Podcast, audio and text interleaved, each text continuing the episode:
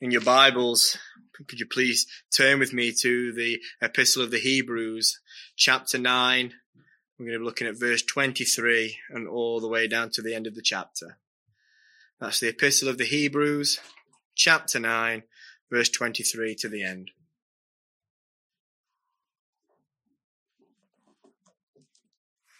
Therefore, it was necessary that the copies of the things in the heavens should be purified with these but the heavenly things themselves with better sacrifices than these. For Christ has not entered the holy places made with hands, which are copies of the true, but into heaven itself, now to appear in the presence of God for us.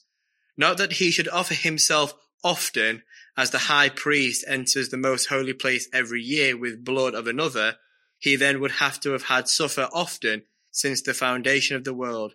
But now, once at the end of the ages, he has appeared to put away sin by the sacrifice of himself. And it is appointed for men to die once, but after this, the judgment. So Christ was offered once to bear the sins of many. To those who eagerly wait for him, he will appear a second time, apart from sin, for salvation. This is the reading of the word and the living and true God. Let us pray. Eternal and loving, gracious Father, we come to your word yet again. Lord, I ask that you'll teach us. Father, we pray that you'll rebuke us where rebuke is needed. And Father, encourage where encouragement is needed. And Lord, will you edify your saints? But Lord, may it be to the glory of thy great, great name. For your glory, O Lord, we come. In the name of Jesus we pray.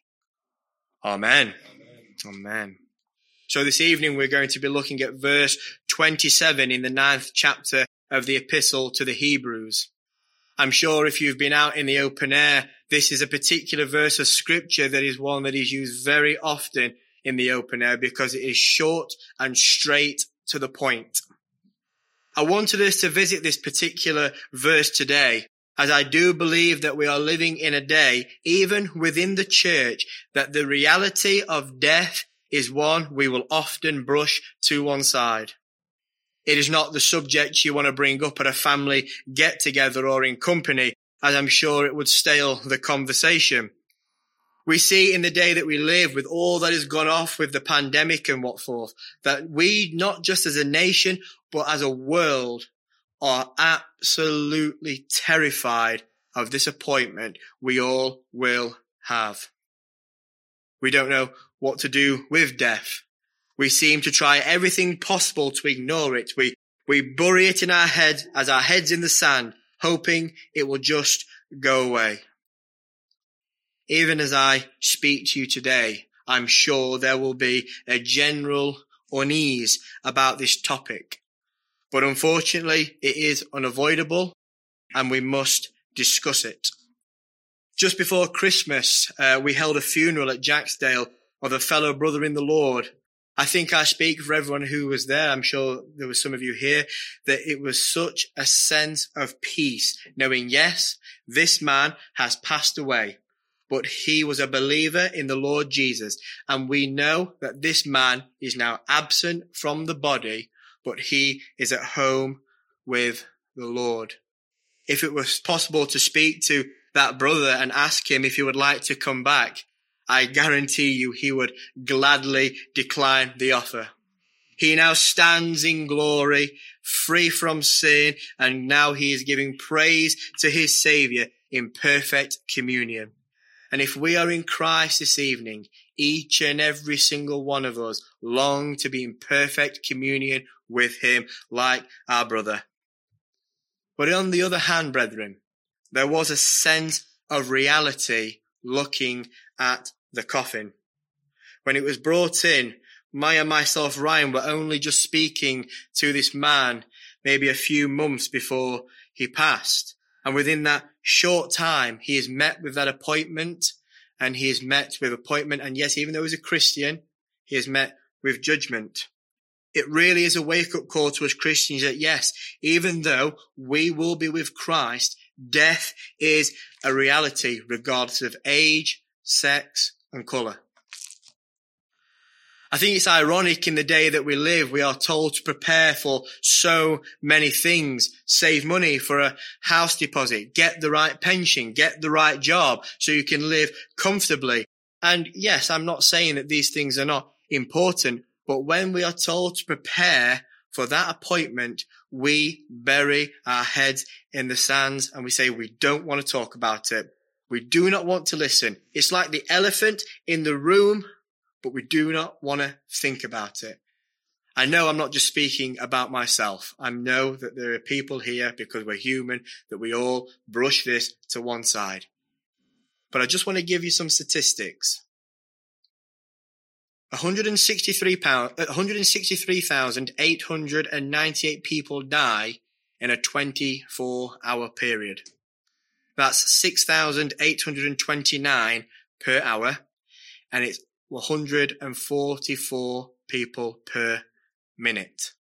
And really, every time you click your fingers, every second, every three seconds, somebody falls into eternity. I don't know what them statistics do to you, brethren. These 163,000 people every day are entering into eternity. And these people are either going into eternal punishment or everlasting life with Christ. And what is even sobering, even more sobering, is what Jesus says in Matthew 7. He says, enter by the narrow gate, for wide is the gate and broad is the way that leads to destruction. And there are many who go by it because narrow is the gate and difficult is the way which leads to life. And there be few, few who find it.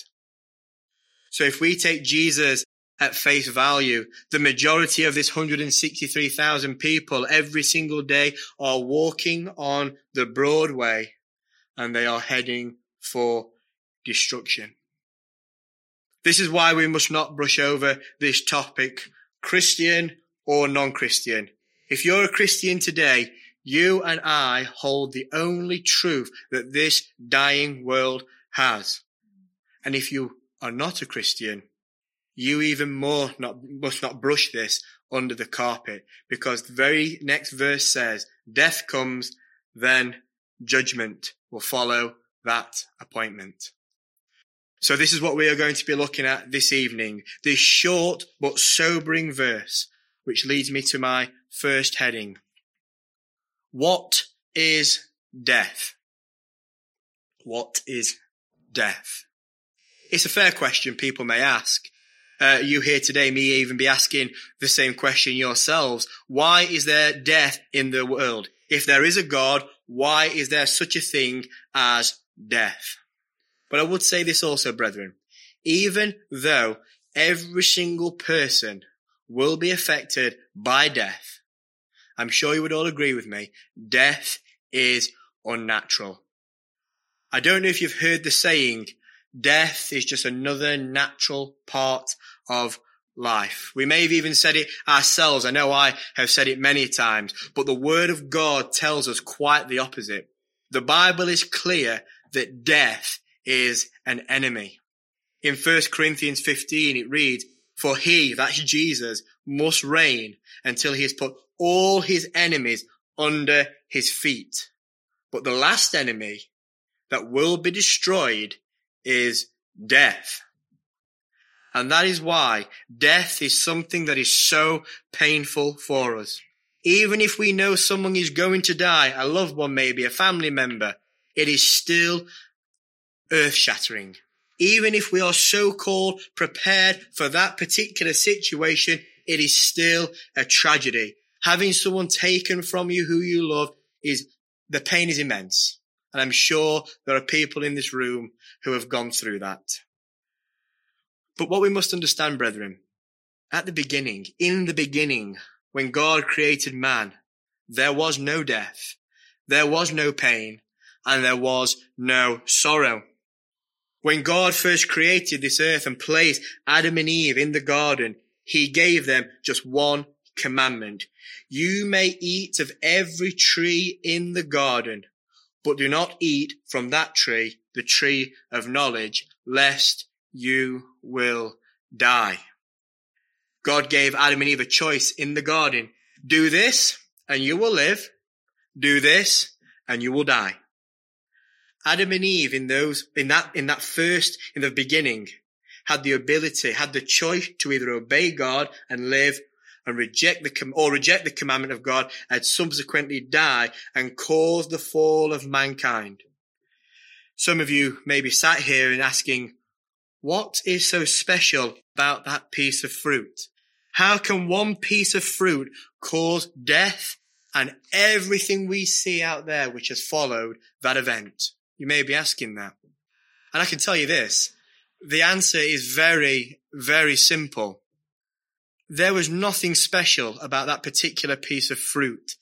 I have no doubt in my mind that that tree looked exactly the same as the rest. I am convinced that that piece of fruit looked no different than any other piece of fruit in that garden. This is the difference. God said, you will not eat from that tree. That's it. Do not eat from this tree because I have told you do not eat from this tree because I said so. I have created you. I have placed you in this beautiful garden, giving you all things. I just ask one thing. Do not eat from that tree. It really is hard to imagine how wonderful it would have been for Adam and Eve before they rebelled against God. They would have been in perfect communion with God our Maker, fulfilling our chief end, if we know the first question to the shorter catechism, what is the chief end of man? To glorify God and to enjoy Him forever. And they would have been doing that in perfect communion. We can't imagine it because of this body of death we live in. Sin entangles every part of our life, even our best bits that we think are pure. But brethren, we know when we just do a little bit of self-examination, deep down, sin is ever present. We know the rest of the event in the scriptures. Adam and Eve gave into the temptation of the serpent and disobeyed God. What we must understand is when Adam fell, we fell with him. The whole of the human race was brought into subjection of sin. Theologians call it the federal headship of Adam. In the garden, Adam represented all of mankind. Paul tells us in his epistle to the Romans in chapter 5, verse 12, Therefore, just as one man, sin entered the world and death through sin, and this death spread to all men because all have sinned. For until the law, sin was in the world, but sin is not imputed when there is no law. Nevertheless, Death reigned from Adam to Moses, even over those who had not sinned according to the likeness of the transgression of Adam, who is a type of him who was to come. So when the first sin was committed, sin and death entered into the world. From this one event, we see the devastation of what sin has brought into the world. And let us not think, brethren, let us not think for one minute if it was us in the garden that we would have done any better. We would have obeyed. Let us not flatter ourselves, brothers and sisters, because I know that that passing thought does enter into our mind time and time again. Even if you take Adam out of the picture, how many times have we all sinned and fallen short of God's glory? You may be saying to yourself, it just seems unjust. All they did was eat a piece of fruit. Surely God is overreacting. If that is you today, brethren, let me just tell you this. God created all things, whether they be in heaven, whether they be on earth. He has placed the planets in their orbit and they obey their orbit. He has said to the oceans, you shall come this far and no more. And they obey. He says to man, you don't eat from that tree. You don't eat from that tree. And what do we say? No, no, I want that tree. I want it. I want that way. It's my way or the highway. And that is the arrogance of man. We see it with the gospel message, don't we? Christ is crucified and he says, come receive a free gift. Come. And we say, no, no, no, we don't want that. We want it our way. We'd rather drag our knees and go to hell and try and be saved by our own than receive a free gift. That is the arrogance of men. Sin is not just a mistake. It's not just a slip up. It is an act of cosmic treason against the King of Kings. And the sentence, my brothers and sisters, as I'm sure you are aware, is death. Simple. Act of treason. The sentence is death. So the question is, why is there sin? Why is there death in the world? It is because of sin. Paul tells us in Romans 6, the wages of sin is death. It is our wages that we have earned and we deserve the death penalty. We all have sinned and fallen short of the glory of God and we have earned this fate. Again, this is something that the world hates. The natural man, the one who is unregenerate, sees this as a complete insult. Man sees himself, as I said last week, relatively good. So when this is preached in the streets, it causes offense, it causes offense, and it's as it is saying to people, look, the reason why you die, your family members die, as much as that is painful, is because we have sinned. Because we have sinned. And they say God is unjust. God is unjust, they say. And really, it's quite the opposite. As much as this is hard to hear, we are getting what we deserve. And that makes the world angry. It makes them scorn. It makes them hateful. We also live in a day, unfortunate, that says, well, if death is inevitable, then we may as well live and drink and eat and merry, for tomorrow we die. Let's go out and do what we please. And I say this, is this not the way of the world? Is that not the way that you see? You go into the town centre. I say, if anybody disagrees with me, go into the town centre and an evening and you will see what I have been saying. Let's eat, drink, be, be merry, for tomorrow we die. If it's not booze fueled or sexual pleasures, it's other things. Materialism, life ambition, and many more. These are just a few things that the world does to try and make them happy. And in doing this, they forget for a time that age and illness will creep upon them, and they are happily ignorant in that state for many years until one day it is too late. And the problem with this attitude is this. Not that death happens, which is awful, but what it says in the very next sentence, it says, it's appointed for men to die once. But what then? the judgment follows. Not what you'll hear out there. Once you're dead, you're dead. I'm just nothing. Not reincarnation. Not that you'll be a spirit wandering around, floating around the earth for all of eternity. No.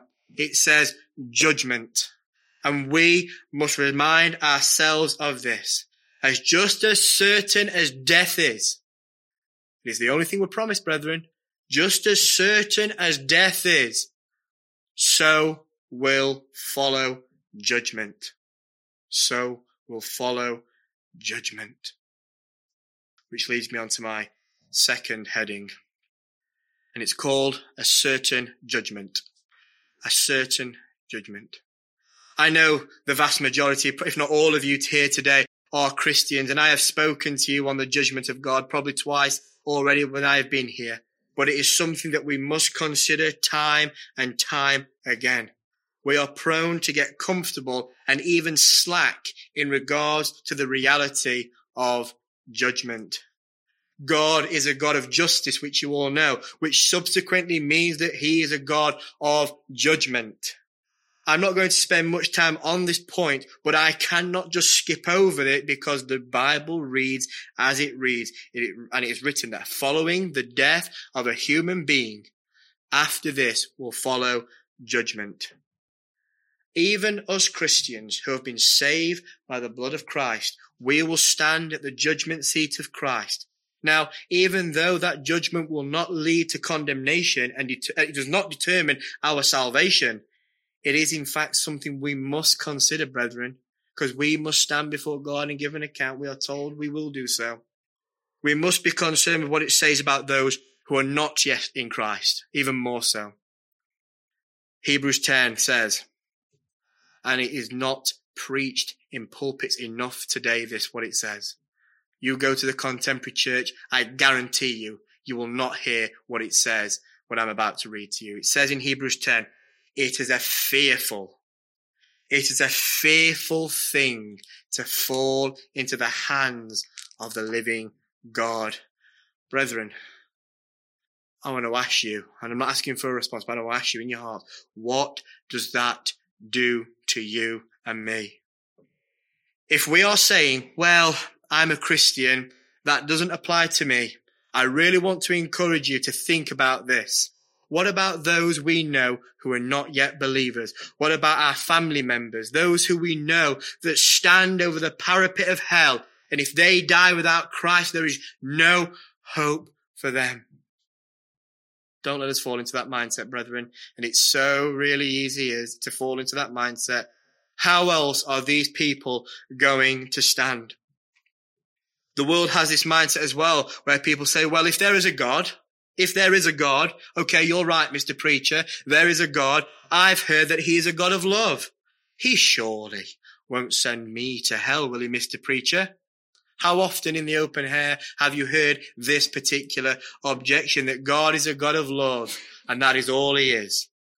But Hebrews 2 3, earlier on in this epistle, it says, How shall we escape if we neglect so great a salvation? And what the apostle Peter says is even more sobering. For if God did not even spare the angels who sinned, but cast them down to hell and delivered them into chains of darkness to be reserved for judgment. That's second Peter 2. God did not even spare his own son, but delivered him to suffer on the cross and be crushed under his wrath that we deserved. That how, that is how serious this judgment is. It took the death of God's own son to save us from the wrath which will come. It will come. This is so serious, brethren. We must take the gospel of Christ seriously. We cannot, just because we are safe in Christ, sit in our pews or our chairs and watch a dying world go to hell. Judgment is coming. And I ask myself, brethren, so please hear me and hear the spirit of what I'm saying. Why are we not more broken for this world? Why are we not more broken, brethren? Our family members who are not yet saved, if they do not repent and turn to Christ, they will perish. They're not going to stand there and say, well, my, my so and so, my nephew, he was a Christian. You will stand there before God on your own and they will stand there before God on their own. We cannot be a people who hide under the sovereignty of God. I am a Calvinist. We believe in the doctrines of grace and I believe in the sovereignty of God that every single person who Christ died for will be in heaven. They will. There's no doubt about it. But we cannot be a people who use that and say, well, something will happen elsewhere. We can't be brethren. We need to be broken for every soul that has not yet come to Christ Jesus because it really is a fearful thing to fall into the hands of the living God outside of Christ. Lastly, before I come to my final point, if you today are not in Christ and you're thinking to yourself, well, as I've already said, Nick, I'm not perfect. Well, I certainly do not think that God will judge me. I am a good person at heart. You, Mr. Preacher, do not know what you are talking about. Then let me tell you this. If the eating of one piece of fruit led to the fall of mankind and all the sin and misery that we see today, how much more will God deal with us and all the sin that we have done? Lying, fornication, all the sins that we know that we are guilty of. Whether it might not be that sin, it'll be that sin. We're all guilty. How will God deal with us? Taking the name of the Lord in vain. How often did we do that before we were Christians? The list would be endless. That is why it's not to be overlooked. This is a matter, as, of, as I have said, of life or death, heaven or hell. And this is why in the open air, in telling any, we, we should be telling every single person we possibly can about this good news, about the gospel of Christ. And this is why we first, when we are in the open air, or whenever we are preaching the gospel, we must first give the diagnosis. A man who has cancer does not, is not ready for the treatment unless he is first diagnosed. And this is the diagnosis. We have all sinned and fallen short of the glory of God. The diagnosis, friends, is sin. That is the diagnosis. Sin is separated from a holy and righteous God. We need a substitute. We need a second Adam, a perfect, righteous, spotless savior, and nothing less will do. And no amount of crying and apologizing on that final day if you're not in Christ will suffice. And I know that is terrifying if we are outside Christ. But this leads me to my final point, which is such the such good news and the best point. And my final point is this. The Christ who was offered. The Christ who was offered. As much as this passage is very sobering and what we have looked at is very, very serious, God is rich in mercy and he has provided an escape for this wrath which is to come. The final part of this chapter reads, So Christ was offered once to bear the sins of many. To those who eagerly wait for him, he will appear a second time apart from sin for salvation. This is the good news, brethren. This is the gospel of Christ, that God has not left us without hope, but he has come to us in our time of need this Christ, who is the one who bore the sins of many, he has dealt with our iniquity, and not just our iniquity, but the guilt of that iniquity. What we must recognize, brethren, Jesus tasted death himself. The sinless Son of God, the one who at this moment holds all things in the palm of his hands, and in him the whole universe consists tasted death for his people.